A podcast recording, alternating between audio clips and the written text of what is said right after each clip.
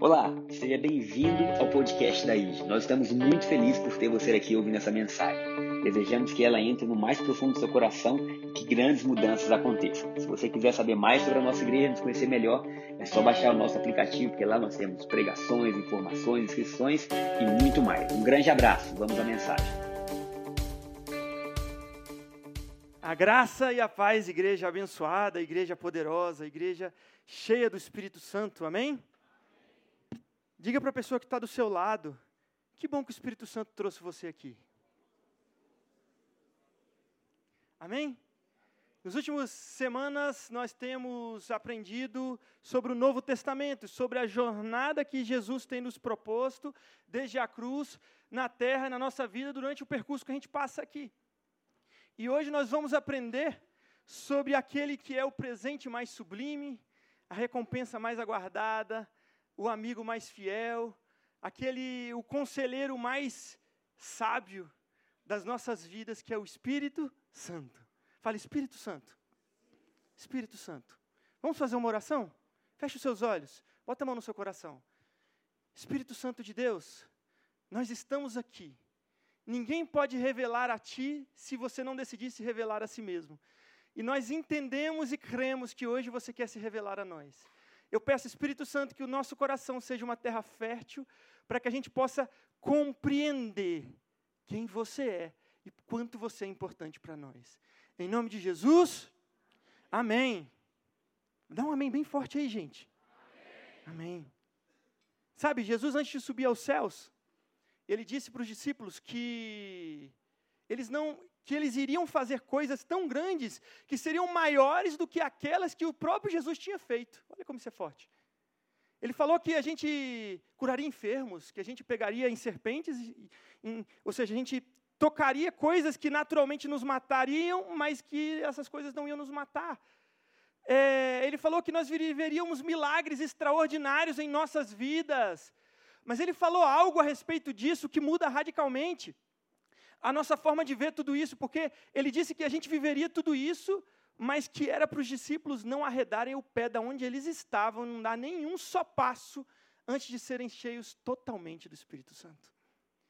E isso é importante para nós, porque muitas vezes nós achamos que Deus ele veio para nos dar paz, para nos dar alegria, para nos dar justificação, ou nos dar coisas, ou nos dar presentes, eu, Espírito Santo.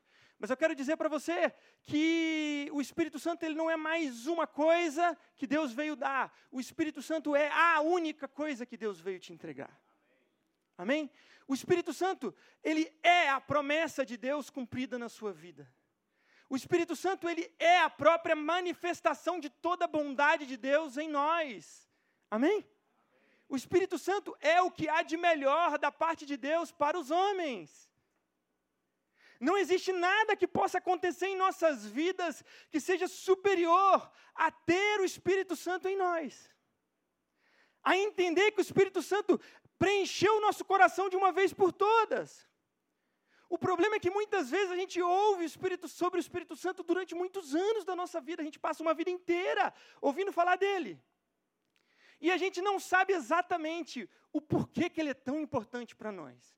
E como a gente não entende quem ele é de verdade e o porquê que ele é tão importante para nós, acaba que a gente não dá a ele a devida importância. A gente vive como se a gente não tivesse realmente alguém tão poderoso e tão importante conosco, todos os dias, todo o tempo, no acordar, no dormir, no sonhar, no rir e no chorar. Amém? Então eu quero primeiramente começar dizendo para você que o Espírito Santo é muito mais do que um sentimento bom. O Espírito Santo é muito mais do que uma sensação boa. O Espírito Santo é muito mais do que qualquer coisa que ele pode te entregar. Ele é a promessa de Deus, pronta e acabada dentro de você. E tudo aquilo que a gente diz que é a vida de Deus, que é a consequência da vida de Deus, ela é, na verdade, a consequência do Espírito Santo em você. Amém? E hoje nós vamos aprender, hoje e no próximo domingo, nós vamos aprender sobre o Espírito Santo. Eu vou estar aqui com vocês e nós vamos discorrer. E vocês, quem me conhece há mais tempo, sabe que eu gosto de fazer a gente pensar. Eu gosto de caminhar pela palavra de Deus e pelos versículos da Bíblia, e a cada versículo a gente contextualiza ele e pensa. Então eu quero te preparar. Eu quero, eu quero dizer para você, olha, esteja pronto para pensar. Sabe, esteja pronto para meditar. Enquanto a gente estiver fazendo a contextualização do que a palavra de Deus está dizendo para a gente, se coloque nesse lugar, tente enxergar na sua mente o que a palavra de Deus está dizendo, para que, as, sabe, as conexões que o seu cérebro faça nesse momento sejam conexões mais profundas. Porque quando a gente recebe de forma muito passiva um determinado conhecimento, a gente esquece muito rápido. Então eu quero te convidar a fazer isso. E como a gente sempre faz, a gente caminha, a gente fala os versículos da Bíblia, alguns a gente vai ler, outros não vai ler, porque não dá para ler tudo. Mas mais importante do que isso é que a gente vai caminhar. E se em algum momento você se perder, não tenha medo. Porque a gente de vez em quando para, recapitula tudo e lembra onde a gente está e a gente caminha junto de novo, tá bom? Combinado? Responde, combinado. Tá bom. É porque nesse horário aqui, gente, a gente está com um pouco de soninho. Se eu estou falando, imagina vocês sentados aí. Então eu tenho que colocar vocês um pouco assim, senão vocês vão dormir. Amém? Amém. Então o primeiro ponto que eu quero trazer para vocês hoje é: quem é o Espírito Santo? Fala para a pessoa que está do seu lado, quem é o Espírito Santo? É, para a gente entender o Espírito Santo, a gente precisa primeiro entender como Deus funciona. A palavra de Deus diz que Deus é uma trindade. A Bíblia diz que Deus funciona o seguinte: são três pessoas que vivem uma mesma vida. São três pessoas que possuem uma mesma forma de pensar. São três pessoas que possuem um só desígnio de coração. São três pessoas que possuem uma só substância. E de tal forma eles são um que eles são um. Eles são uma pessoa só. Então eles são três pessoas que são tão unidos, que vivem de forma tão unida, que eles se tornam um só, a ponto de nós podermos dizer que nós temos apenas um Deus e Criador. Mas que esse Deus e Criador, ele gosta, ele tem prazer de se manifestar em suas três formas. Amém? Vocês estão comigo nisso? Isso é só a introdução. Esse assunto é difícil de entender? É, não é? É um pouquinho, não é?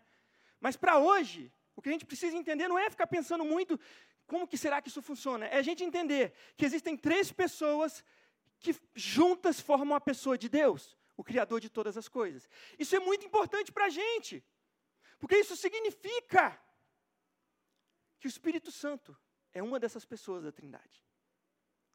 O Espírito Santo ele não é uma energia boa, gente. O Espírito Santo não é uma presença. O Espírito Santo não é um sentimento, como eu já falei. Ele não é um conjunto de bênçãos. Ele não é uma bênção que Deus te dá. Eu já ouvi gente que, que acha que o Espírito Santo é uma bênção. Ah, Deus me deu uma bênção, Ele me deu o Espírito Santo. Não!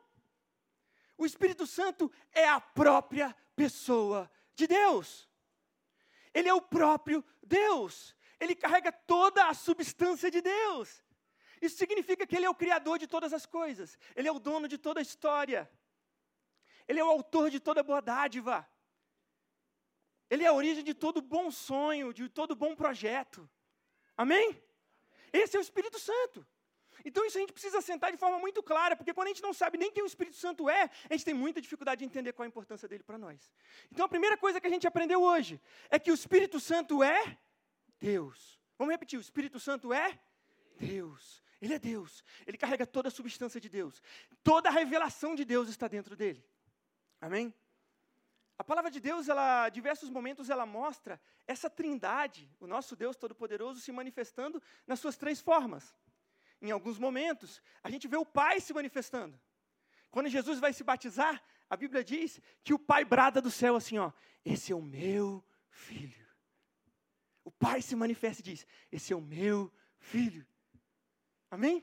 Em outro momento, Jesus está em cima do monte com Pedro, Tiago e João. E aí ele, Deus, o Pai fala para Pedro, Tiago e João: Olha, esse é o meu filho, a ele ouvi. Olha que poderoso, que lindo. Em outros momentos, nós temos o Filho se manifestando. E o Filho normalmente é a pessoa da Trindade de quem a gente mais fala, né? Porque Jesus morreu por nós, Jesus veio como homem, Jesus sofreu e sacrificou-se, sacrificou, sacrificou sua vida por nós. Amém? E a gente muitas vezes vê o Espírito Santo como em Pentecostes quando ele desce e enche aquele povo com a glória, o poder, a manifestação e a revelação de Deus. Amém? Então, a gente tem três manifestações de Deus, três formas pelas quais Deus gosta de manifestar, de se manifestar, três pessoas que revelam totalmente a substância completa de Deus. E é interessante porque, como a gente acabou de mencionar, todas as vezes que qualquer uma das pessoas da Trindade se manifesta, o que, que acontece? O todo de Deus é manifestado. Você percebe que toda vez que o pai se manifesta, ele fala do filho, ele não fala de si mesmo. Então ele chega para Pedro, Tiago João, olha, ouvia Jesus.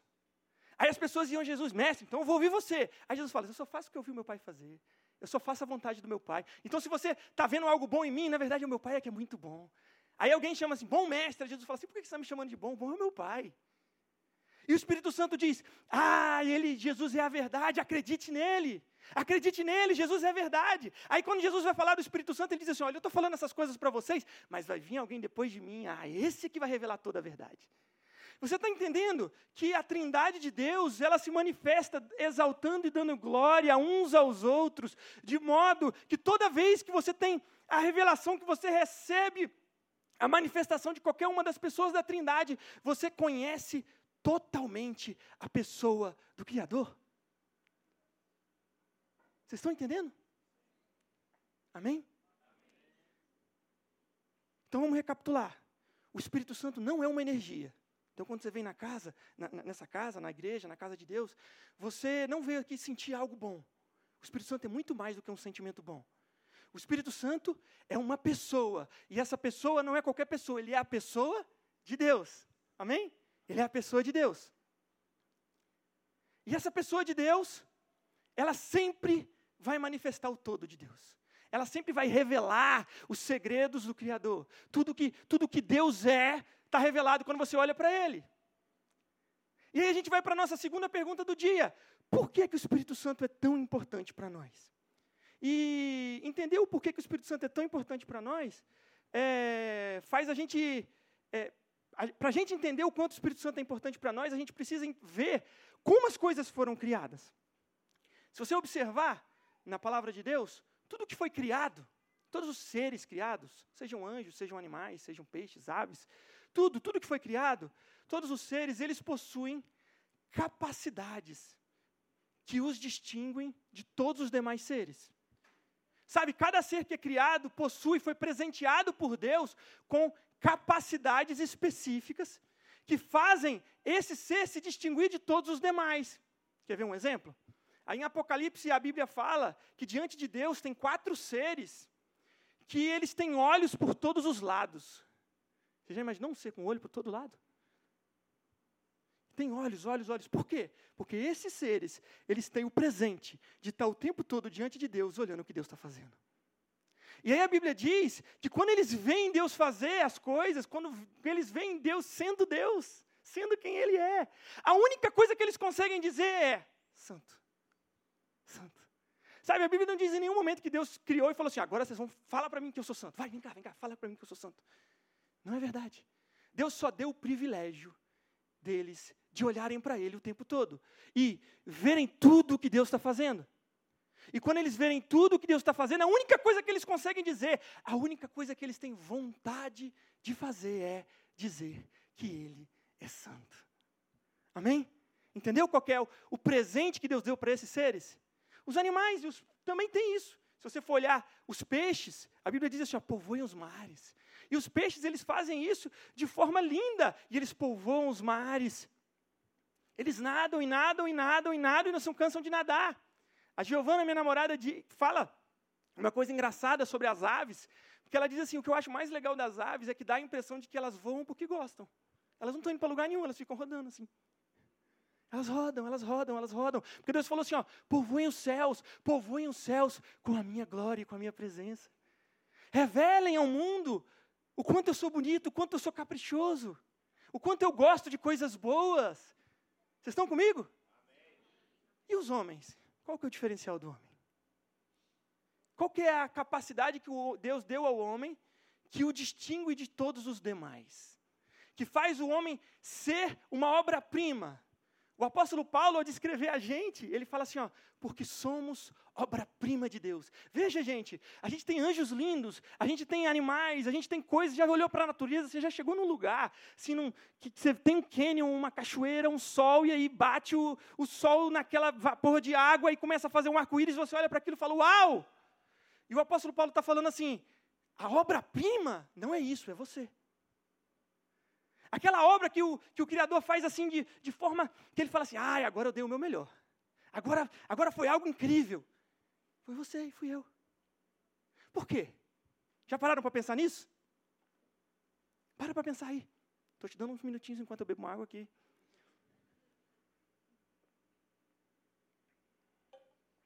Por que será? Eu vou dizer.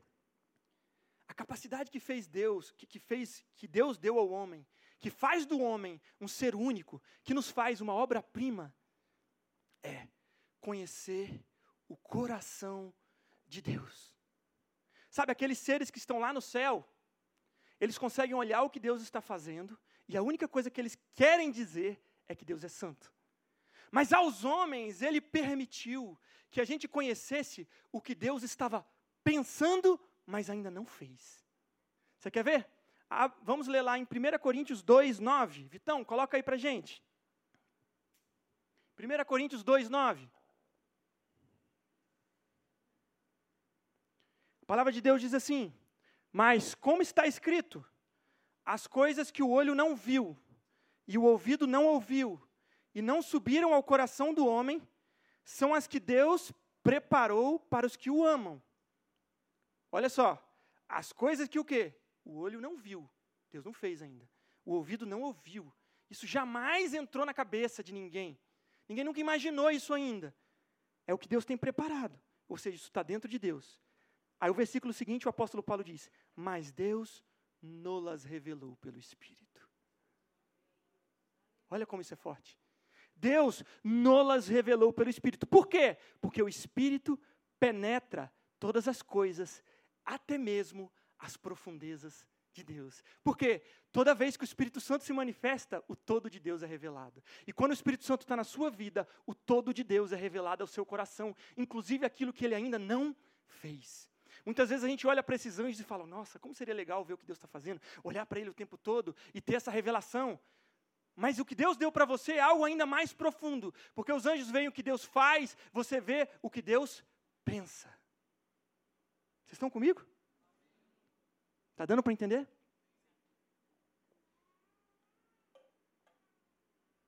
Então, o diferencial do homem para os demais seres é que o homem conhece. Gente, o diferencial do homem é subir em árvore? Não. O diferencial do homem é voar? Não. É nadar? Não. É construir uma casa bem bonita? Não. O diferencial do homem é o quê? Conhecer. Conhecer o quê? Qualquer conhecimento? Conhecer as profundezas de Deus. Deus criou você, amado, para que você conheça as profundezas de tal forma de modo que quem olhasse para você dissesse: é filho, porque parece. É filho, parece com ele. Parece com o Criador. Amém? E é engraçado porque a capacidade que Deus nos deu de conhecê-lo faz com que o modo pelo qual ele nos criou seja único também. E, e, é aqui que eu quero que você pare, porque isso aqui é o centro da palavra que a gente vai dizer hoje. Eu preciso que você respira falando assim, ó. Respira fundo, concentra. Amém? Vamos pensar. Vamos pensar. Pensar é bom. Pensar faz a gente, pensar, a gente perceber coisas extraordinárias. Hoje em dia a gente é muito agitado, muito acelerado, então a gente não pensa muito, a gente não para para pensar. Né? O dia a dia da gente é corrido. E o Espírito Santo está reservando uma manhã de domingo só para a gente pensar um pouquinho. Então eu quero dizer para você: quantos, quantos já leram a narrativa de Gênesis de Deus criando o homem? Amém? Como que Deus cria? Eu vou descrever, eu não vou ler porque ela é grande. Como que Deus cria o homem? A Bíblia diz que Deus, quando vai criar as coisas, é, ele vai caminhando e ele olha para a água e ele diz: Água, produzam peixes. E as águas produziram peixes. Ele vai pro, pro, pro, olha para o céu e fala: Céus, produzam aves que voam. E elas produzem. Terra, produz animais. Os animais são produzidos da terra. Ou seja, Deus olha para algo que foi criado e ele dá uma declaração dizendo: produzam, haja, faça-se, sejam feitos. Amém? A narrativa do homem é totalmente diferente. A Bíblia diz que quando Deus criou todas as coisas, ele parou, ele desceu e pisou o pezinho dele no barro, e ele montou um boneco de barro. Ele botou as mãos dele na terra. Só isso já era radical para a gente pensar. O teu Deus não te criou por acaso, você não é um acidente cósmico. Amém? Você não é um acidente cósmico. Você não é fruto de uma explosão, de um acaso. O teu Criador, o Criador de todas as coisas, botou a mão do barro para criar você. Só que o grande diferencial do homem não é bem o boneco de barro. Sabe, se a gente fizer um boneco de barro aqui, vai ser homem? Vai virar um homem? Vai, gente? Não vai virar um homem. Boneco de barro é pessoa? O que fez o boneco de barro virar uma pessoa? Porque Deus chegou nesse boneco de barro e fez assim, ó. E soprou. Sabe, você não é fruto de uma declaração apenas de Deus. Você é fruto de um sopro. E esse sopro, ele muda radicalmente a forma como a gente olha para dentro de nós. Porque se, quando Deus foi criar os outros seres, ele olhou para o mar e disse: Mar produza. Quando ele foi criar você, ele não olhou para nada, ele olhou para si mesmo. Amém? Quando Deus foi criar você, ele olhou para si mesmo. Ele olhou para dentro de si. Sabe o que eu estou querendo dizer, gente? É que antes de Adão ser criado no boneco, antes de Adão passar a viver no boneco, Deus gerou ele dentro do coração. Antes de, de você entrar dentro de, desse bonequinho de barro que você chama de corpo, você estava dentro do coração de Deus. Antes de colocar o homem no boneco, Deus olhou para dentro de si. E quando ele olhou para dentro de si, ele, ele olhou para aquilo que havia de melhor. Ele gerou você aqui dentro. Amém? Ele gerou você aqui dentro, de modo que você e ele fossem um só. Vocês entendem que em determinado momento da história tudo estava criado. E quem olhava para Deus não via Adão, mas Adão estava dentro de Deus. Você entende que os primeiros momentos do ser humano não é dentro de um boneco de barro, mas os primeiros momentos do ser humano é dentro do Criador. E nenhuma outra criatura conseguia perceber a diferença entre a gente e o Criador. Porque quando Deus começa a fazer o boneco de barro, ninguém sabia ainda o que ele estava fazendo e o que tinha dentro dele. Ninguém sabia que dentro dele já existia você. A sua pessoa se confundia com a pessoa de Deus. Essa é a sua origem, a sua origem é ser um com Ele. A sua origem é ser unido totalmente com Ele. E o fato de você ser unido, ter sido criado desde o início para ser unido totalmente com Ele, fez com que, o Espírito, com que Deus soprasse. Ele não determinou, ele soprou. Sabe por que ele soprou? Porque quando Deus sopra no boneco, ele, ele estava soprando Adão, que estava dentro dele, mas ele também estava soprando juntamente ele mesmo. Amém? Eu vou repetir.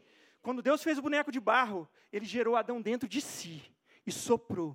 Quando ele soprou Adão para dentro do boneco, Deus estava soprando Adão e ele mesmo. Adão e ele mesmo, gente. De modo que Adão nunca experimentasse o que era estar separado de Deus. Adão foi criado aqui dentro, um com ele. Adão é soprado, um com ele. Adão vive no barro, um com ele. Amém? E o que eu queria fazer essa conexão agora é que esse pedaço de Deus soprado para dentro do homem junto com Adão, esse pedaço é o Espírito Santo. Amém? O Espírito Santo é uma pessoa, ele é uma das pessoas da Trindade, ele é uma das manifestações do Criador na terra, no céu, no universo, em tudo o que há. E quando Deus decidiu, essa trindade decidiu criar você, ela gerou você aqui dentro, unida um só com ela. Soprou, e quando você soprou, você não veio para dentro do boneco sozinho. Veio você e o Espírito Santo. Veio Adão e o Espírito Santo, amém? Isso significa, amados, que o ser humano não foi criado um ser inteiro e depois ganhou o Espírito Santo como um auxiliar. Você não foi criado um ser inteiro e depois ganhou o Espírito Santo para ter um plus. Você foi criado para ser um com o Espírito Santo. O Espírito Santo faz parte do projeto original do homem. Amém? O Espírito Santo faz parte do projeto original do homem. Amém? O Espírito Santo faz parte do projeto original do homem, não estou repetindo isso à toa. Quando Deus imaginou a humanidade, Ele não imaginou assim: eu vou criar um ser que é parecido comigo. Não, eu vou criar um ser dentro de mim e vou passar a viver junto com Ele dentro de um boneco de barro. De modo que aqueles que olhem para esse boneco de barro digam: é o próprio Deus, é a própria pessoa, a própria manifestação. É o, são os próprios filhos do Criador se manifestando. Amém? Então vamos lá, a capacidade que definiu o ser humano era o quê? Conhecer as profundezas de Deus. Por esse motivo, Deus decidiu nos criar de uma maneira única, aqui dentro, soprando a gente. De modo que o nosso projeto comportava a entrada dentro de a, a existência dentro de um boneco de neve de Adão, que representava toda a humanidade, junto com o Espírito Santo.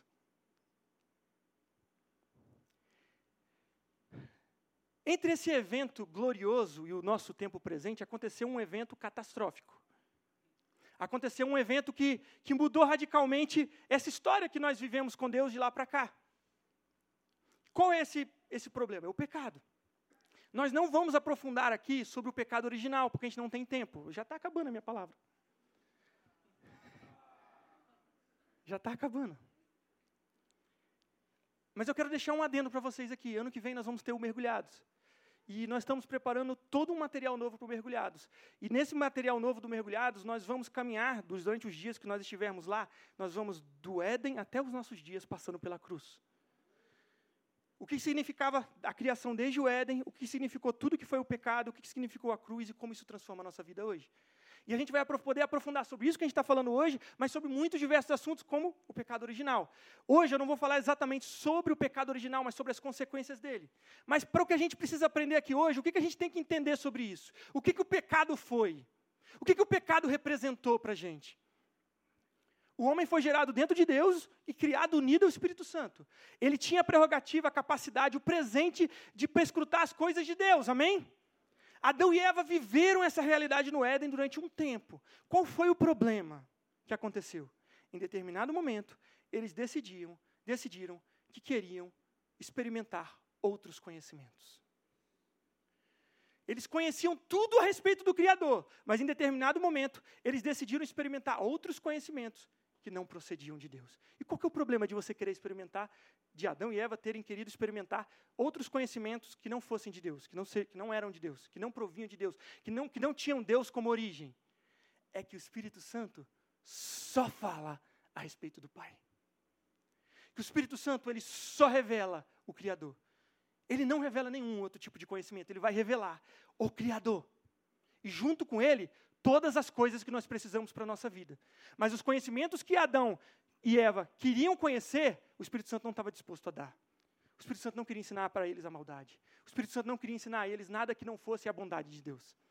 O Espírito Santo não queria dar a eles a prerrogativa de conhecer o bem e o mal e decidir sobre isso, porque o Espírito Santo sabia que a capacidade deles de decidir diante disso era zero. E qual foi o problema? Qual foi o problema? É que quando Adão e Eva decidiram que eles iam conhecer outras coisas a não ser o Espírito Santo, e o Espírito Santo só fala a respeito de Deus, essa decisão que na Bíblia a gente tem ela descrita, no ato de comer o fruto da árvore do conhecimento do bem e do mal, o ato de comer a árvore do conhecimento do mal representou uma decisão. E a decisão era: eu não quero conhecer apenas a você, eu quero conhecer o bem também, mas também o mal. Eu não quero conhecer só o bem que está em você, eu quero conhecer outras coisas. Essa decisão que foi personificada pelo comer do fruto, significou que Adão expulsou o Espírito Santo de dentro de si. Eu vejo muitas pessoas falando, eu tenho até uma amiga que me questionou muito, me questiona às vezes isso, sobre isso, eu já expliquei isso aqui para ela. Ela diz assim: por que, que Deus expulsou Adão do Éden? Ele não é bom? E eu quero dizer para você: não foi Deus que expulsou Adão do Éden, foi Adão que expulsou o Éden de si. Vocês entenderam? Não foi Deus que mandou Adão embora, foi Adão que mandou Deus embora. Não foi, não foi Deus que disse assim: Olha, não quero mais estar com você. Não, foi Adão que falou: Espírito Santo, eu sei que você faz parte aqui do projeto original, mas deixa eu dar uma andada sozinho aqui. Deixa eu caminhar sozinho.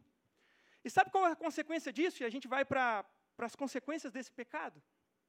A primeira consequência é que essa, essa decisão de Adão de expulsar, de demitir o Espírito Santo, O Adão demitiu o Espírito Santo da função de melhor amigo dele.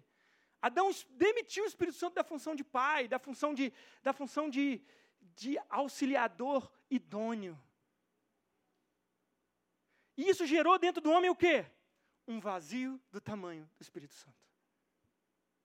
Porque quando você foi criado, você não foi criado inteiro, o Espírito Santo como um adendozinho assim para você, olha, aí você tem esse amigão aqui, você vai andando com ele assim, aí quando você quiser você fala com ele, quando você não quiser você não fala. Não, o projeto era que ia existir um ser que iria carregar dentro dele o próprio Criador. De modo que ele expressasse tudo o que o Criador era. Vocês estão comigo até aqui? Está dando para entender até aqui? Então, esse vazio que foi criado dentro de você, a palavra de Deus diz que descreve isso dizendo assim: ó, Deus colocou a eternidade no coração do homem. Olha só, eternidade. O que que, o que, que você pode fazer para tapar a eternidade dentro de você? Me explica. Qual é a grande conquista que você pode ter nesse plano terreno aqui que vai fazer você preencher a eternidade? Voltando lá para o início, o Espírito Santo, ele é toda a substância de Deus. Pensa agora no que significa toda. Fala, toda. Toda, toda. É toda. O seu Deus, a palavra de Deus diz, ele mede o céu a palmos. Ele mede todas as águas do oceano na palma de suas mãos.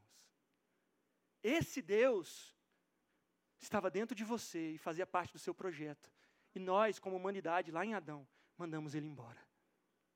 Você está entendendo o tamanho do buraco que ficou aqui dentro? Vocês estão entendendo? Agora eu quero ler com vocês Gênesis 3, 7. Vitão, Gênesis 3, 7, isso eu preciso que, que coloque. A palavra de Deus diz o seguinte: Abriram-se então os olhos de ambos, e percebendo que estavam nus, cozeram folhas de figueira e fizeram cintas para si. Próximo versículo. Quando ouviram a voz do Senhor, que andava no jardim pela viração do dia, esconderam-se da presença do Senhor Deus, o homem e sua mulher, por entre as árvores do jardim. E chamou o Senhor Deus ao homem e lhe perguntou: Onde estás? Próximo. Ele respondeu: Ouvi a tua voz no jardim, e porque estava nu, tive medo e me escondi.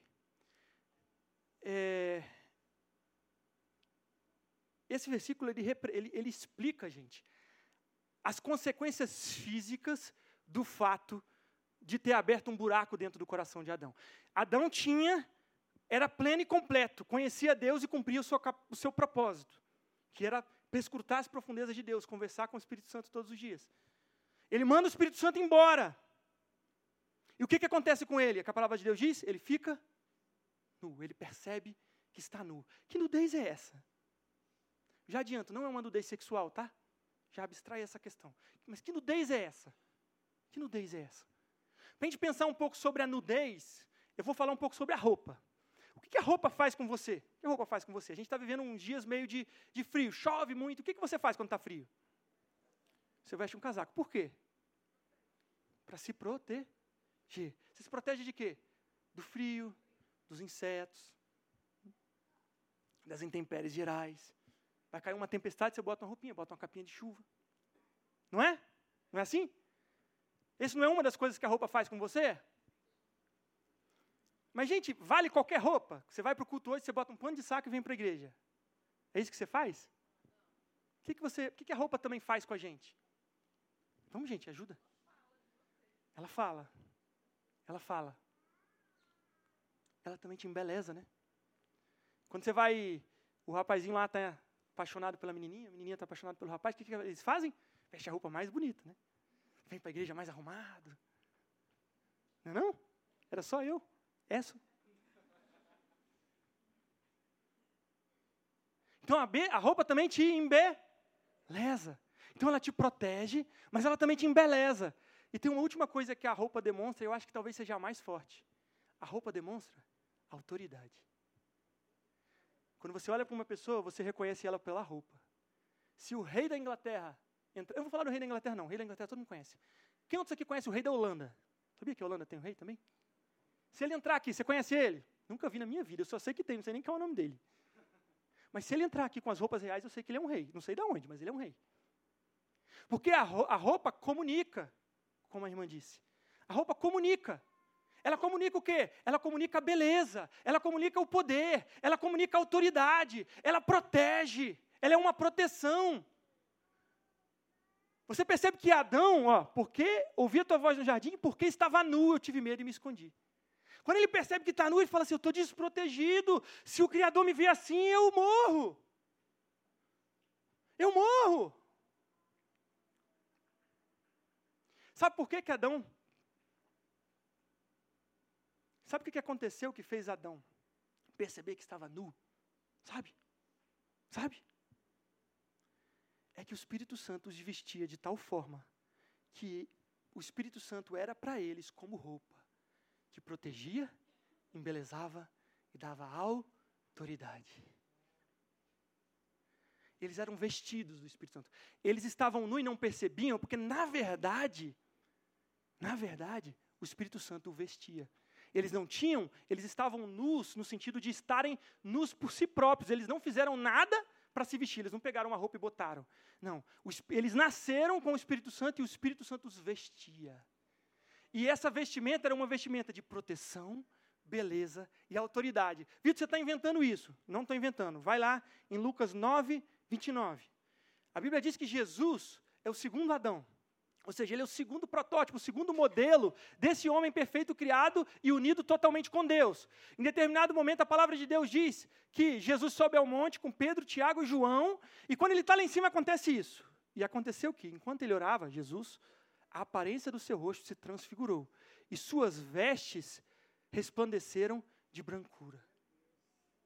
Em outras palavras, na minha versão fala assim: enquanto orava, a aparência de seu rosto se transformou e suas roupas ficaram alvas e resplandecentes como o brilho de um relâmpago. Sabe, gente, a forma como os discípulos viram Jesus é muito provavelmente, é, é provavelmente muito parecida com a forma com que Adão andava no Éden. Ele era vestido do Espírito Santo de tal forma, de tal forma, que ninguém via que eles estavam nus, porque eles não estavam, eles estavam vestidos do Espírito. Amém? Vitor, você está inventando de novo, não precisa colocar, mas eu vou só mencionar. Moisés sobe ao Monte Sinai, ele fica lá conversa com Deus e desce com as tábuas dos mandamentos, e aí acontece isso aqui. Não precisa colocar, Vitão. E aconteceu que descendo Moisés do Monte Sinai, com as tábuas do testemunho, não sabia que a pele do seu rosto resplandecia depois que o Senhor falara com ele. Olhando, pois, Arão, os que estavam de fora, né? E todos os filhos de Israel para Moisés, eis que a pele do seu rosto resplandecia, pelo que temeram chegasse a ele. Vocês estão entendendo? Quando você se aproxima de Deus, Ele te veste com as roupas dele. Você está entendendo que quando tem a parábola do filho pródigo, o que acontece quando o filho pródigo volta? O pai fala assim: troca suas vestes, eu te dou uma sandália, toma esse anel, porque eu te dou proteção, beleza e autoridade, porque você é meu filho. Amém? Vamos para a parte final, gente, porque senão não vai dar. Gente, qual foi a reação de Adão? Qual foi a reação de Adão no versículo que a gente leu? Ele se escondeu, mas antes disso, o que, que ele fez? Ele, a Bíblia fala assim: percebendo que estava nu, cozeu para si folhas, roupas com. Peraí, peraí, peraí. Roupas de figueira, né? Roupas com folhas de figueira, isso cozeu para si roupas com folhas de figueiras. Aqui, ó. Os olhos dos dois se abriram e perceberam que estavam nus, então juntaram folhas de figueira para cobrir-se. Sabe qual é a questão? Quando Adão mandou o Espírito Santo embora, porque ele queria conhecer outras coisas, quando ele se percebeu nu, em nenhum momento, você pode pegar na narrativa, Adão chega para Deus e fala assim: Deus, eu fiz tudo errado. Eu errei. Sabe o que ele faz? Ele só tentou substituir o Espírito Santo.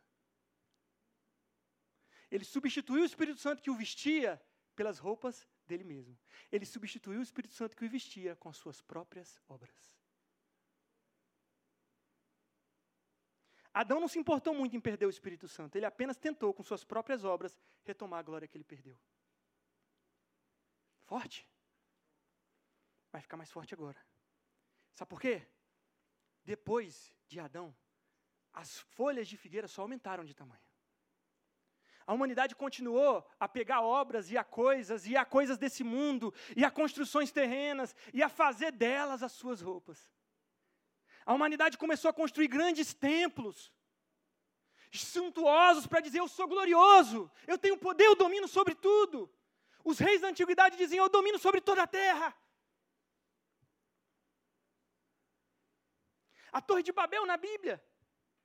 Eles chegam num lugar e falam assim: vamos construir uma torre e vamos tornar o nosso nome célebre. Em nenhum momento a humanidade chega e fala: a gente errou. Eu quero a roupa de novo. Eu perdi a minha roupa, eu perdi a minha proteção, a minha autoridade. Eu quero ser teu amigo de novo. No tempo de Jesus, os imperadores de Roma colocavam estátuas gigantescas deles mesmos e diziam: Vocês são obrigados a me adorar. Olha que cúmulo, olha que absurdo. A gente tentando retomar a glória que a gente tinha, impondo domínio uns sobre os outros, subjugando pessoas para provar que eu sou maior, eu sou melhor.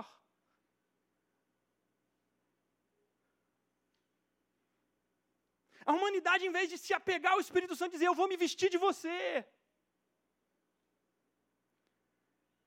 A Bíblia cita alguns exemplos de pessoas que agradaram a Deus no Velho Testamento. Davi foi uma delas. E é engraçado que a vida de Davi não é boa. Davi adultera, Davi assassina. E aí a Bíblia diz assim: ó, ele é um homem segundo o meu coração. Aí você fica assim, uai, as obras dele não comunicam nada disso. Sabe por quê? Que Davi era um homem segundo o coração de Deus? Porque quando Davi peca, e Deus manda o profeta para dizer para ele: Você pecou. Sabe o que, que ele faz? Ele fala assim: ele se prostra, rasga, tira as suas, aquelas vestes reais, aquela roupa, e ele fala assim: ó, pode tirar tudo de mim, só não me tira o teu espírito. Os homens que viveram e foram validados por Deus no Velho e no Novo Testamento, eles tinham uma coisa em comum. Eles olhavam para tudo que foi construído e diziam: Deus, está tudo construído? Tá, mas eu quero você.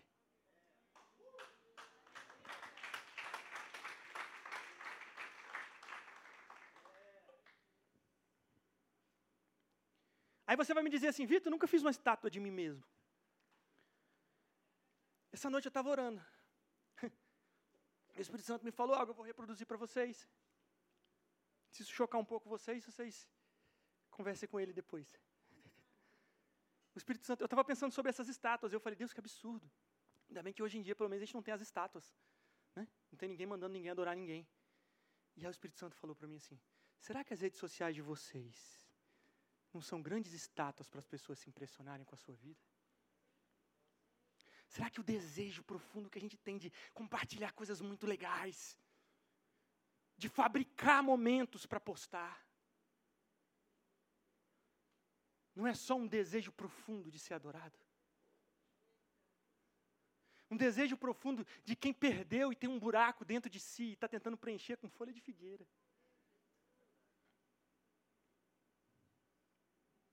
Sabe, Jesus falou o seguinte: Jesus falou assim: Olha, vocês oram bastante, mas vocês não recebem nada porque vocês oram para o próprio deleite de vocês. Sabe o que, que é? O Espírito Santo ministrou para mim um tempo atrás, esses dias, tem uns meses. Ele falou assim: Filho, suas orações não diferem muito, as orações de vocês não diferem tanto da Torre de Babel. Porque muitas das nossas orações são dezenas de pedidos para tornar o nosso nome célebre. Aí no final a gente disfarça e diz: em nome de Jesus. É em nome de Jesus. Eu não quero ser duro por ser duro, não. Eu quero ser duro porque ou a gente entende que o Espírito Santo é a pessoa mais importante da nossa vida, ou a gente coloca ele no lugar onde é dele, ou a gente nunca vai viver o que a gente nasceu para viver. É muito fácil a gente viver hoje. Hoje a gente procura muitas vezes é, a pregação mais bonita, a pregação mais legal, a pregação que, que muitas vezes alegra o nosso coração. Mas se a pregação do Espírito Santo o suficiente na nossa vida não alegrar o nosso coração, a gente precisa se arrepender.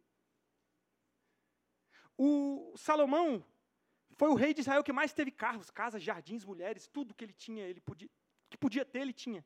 E ele termina a vida dizendo assim: Contudo, quando avaliei tudo o que as minhas mãos haviam feito, e o trabalho que eu tanto me esforçara para realizar, percebi que tudo foi inútil.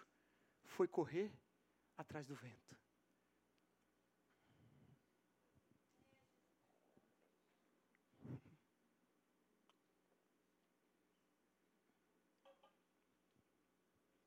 A gente prega os nossos diplomas na parede.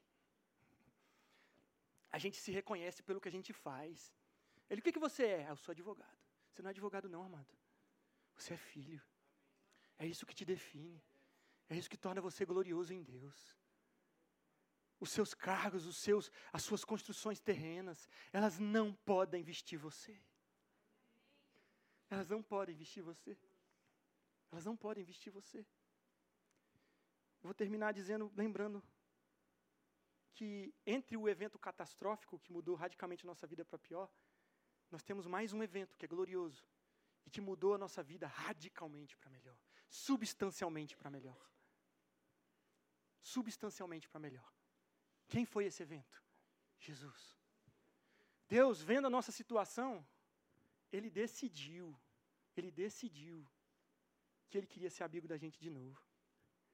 Deixa eu te falar, o, Espírito, o Adão expulsou o Espírito Santo. E o Espírito Santo decidiu descer e falar assim: Deixa eu bater na sua porta aí, deixa eu entrar. Deixa eu entrar na sua casa. Deixa eu entrar no seu coração. E sabe, quando Jesus desceu, grande parte daqueles que esperavam o Messias não reconheceram ele. Por quê? Porque os judeus esperavam um líder militar que fosse construir um templo bem maior do que aquele que eles tinham. Que fosse fazer Israel ter de novo a glória dos tempos antigos. Tudo folha de figueira. Tudo construções humanas. Tudo terreno. Tudo nesse plano aqui, ó. E aí Jesus faz isso aqui, ó. João 20, 22, Vitão.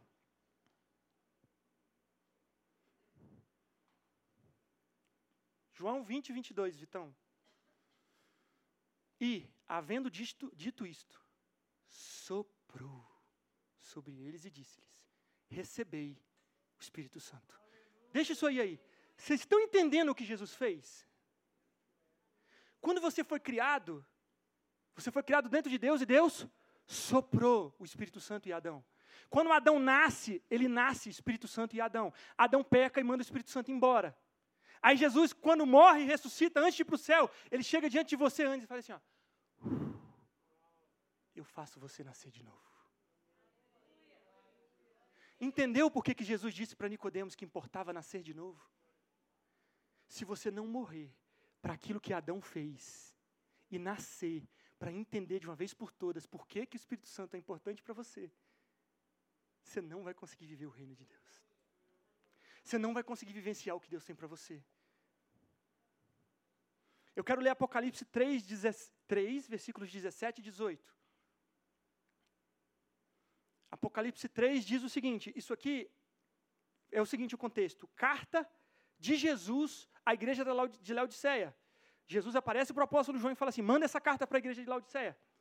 E aí Jesus começa a falar várias coisas para essa igreja, e ele diz isso aí. Pois dizes, pois quem? A igreja de Laodiceia, eu estou rico e abastado, e não preciso de coisa alguma, e nem sabes, Jesus falando, vocês nem sabem que tu és infeliz, miserável, pobre, cego e nu. Próximo versículo. De que não seja manifesta a vergonha da tua nudez e colírio. Pulou alguma coisa, Vitão.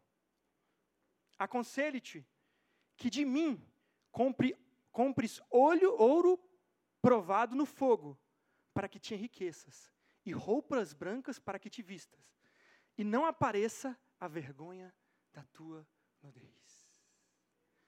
O que, que eu quero dizer para você aqui, meu amado? Ele não estava falando isso para uma pessoa do mundo.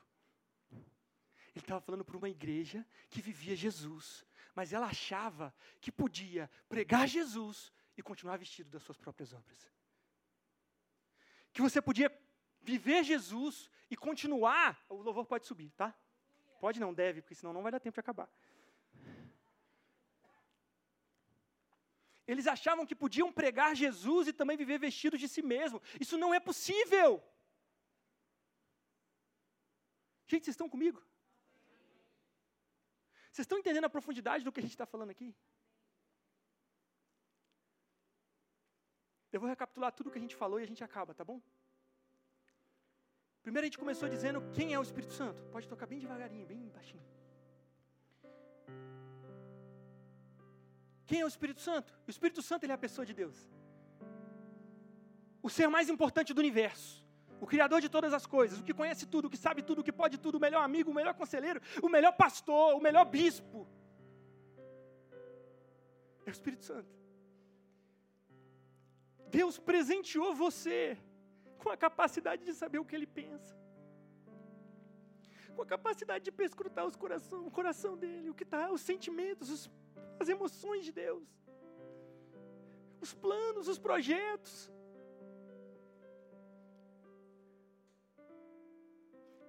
Ele criou você aqui dentro, Ele sonhou com você, você não é acaso, você não é fruto do acaso. Você não foi gerado do ventre da sua mãe, não, amado. Você foi gerado no coração do Deus Todo-Poderoso, daquele que, de quem vem toda a virtude. Quando ele pensou em dar algo para você que era muito bom, muito bonito, muito lindo, que ia te alegrar, ele deu a si mesmo. Ele entregou a si mesmo. A gente expulsou e falou que não queria mais andar com ele. A gente trocou o que ele tinha para a gente por um monte de coisa vazia, um monte de construção terrena, destrutiva. Onde estão as pessoas que construíram as pirâmides? Ninguém sabe nem quem é. O que, que adiantou a glória de 50 anos, de 40 anos, de 60, de 100? Só que o amor de Deus por você é tão grande que Ele decidiu bater na sua porta de novo. O autor de Hebreus passa vários capítulos, os primeiros capítulos, dizendo o quão grave é negligenciar essa verdade.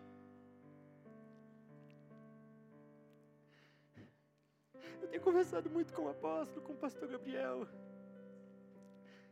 Essa casa aqui não vai negligenciar a verdade de Jesus. A gente não vai negligenciar a verdade dele. E a verdade dele é que ele não te chamou para construir um monte de coisa aqui e ser vazio. Ele não te chamou aqui para construir sua própria glória, para se impor uns sobre os outros para desprezar as pessoas pelo que elas fazem, ou, ou para honrá-las só porque elas são alguma coisa humana.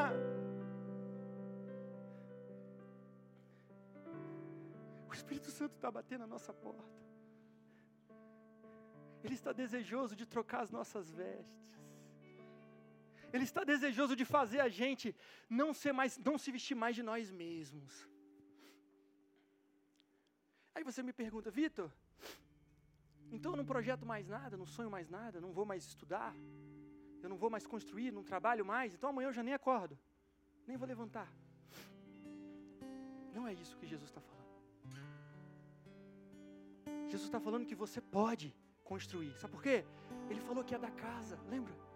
Ele prometia, a promessa era: eu vou dar casas para vocês.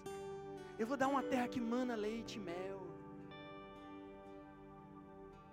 Eu vou fazer a casa de vocês, o coração de vocês ser como um jardim. O jardim de Deus, você já leu o jardim de Deus? Semana que vem nós vamos ver e aprofundar sobre o jardim. O jardim de Deus, ele era, ele era rico. Mas o que Deus está falando é: não se veste do que você faz. Não se veste do que você faz. Para terminar, aí vocês vão levantar, tá bom? Salomão disse construir na terra era como correr atrás do vento, lembra? Mas Jesus, quando está falando para Nicodemos, ele diz assim: Nicodemos, aqueles que nascem do Espírito, eles são como o vento.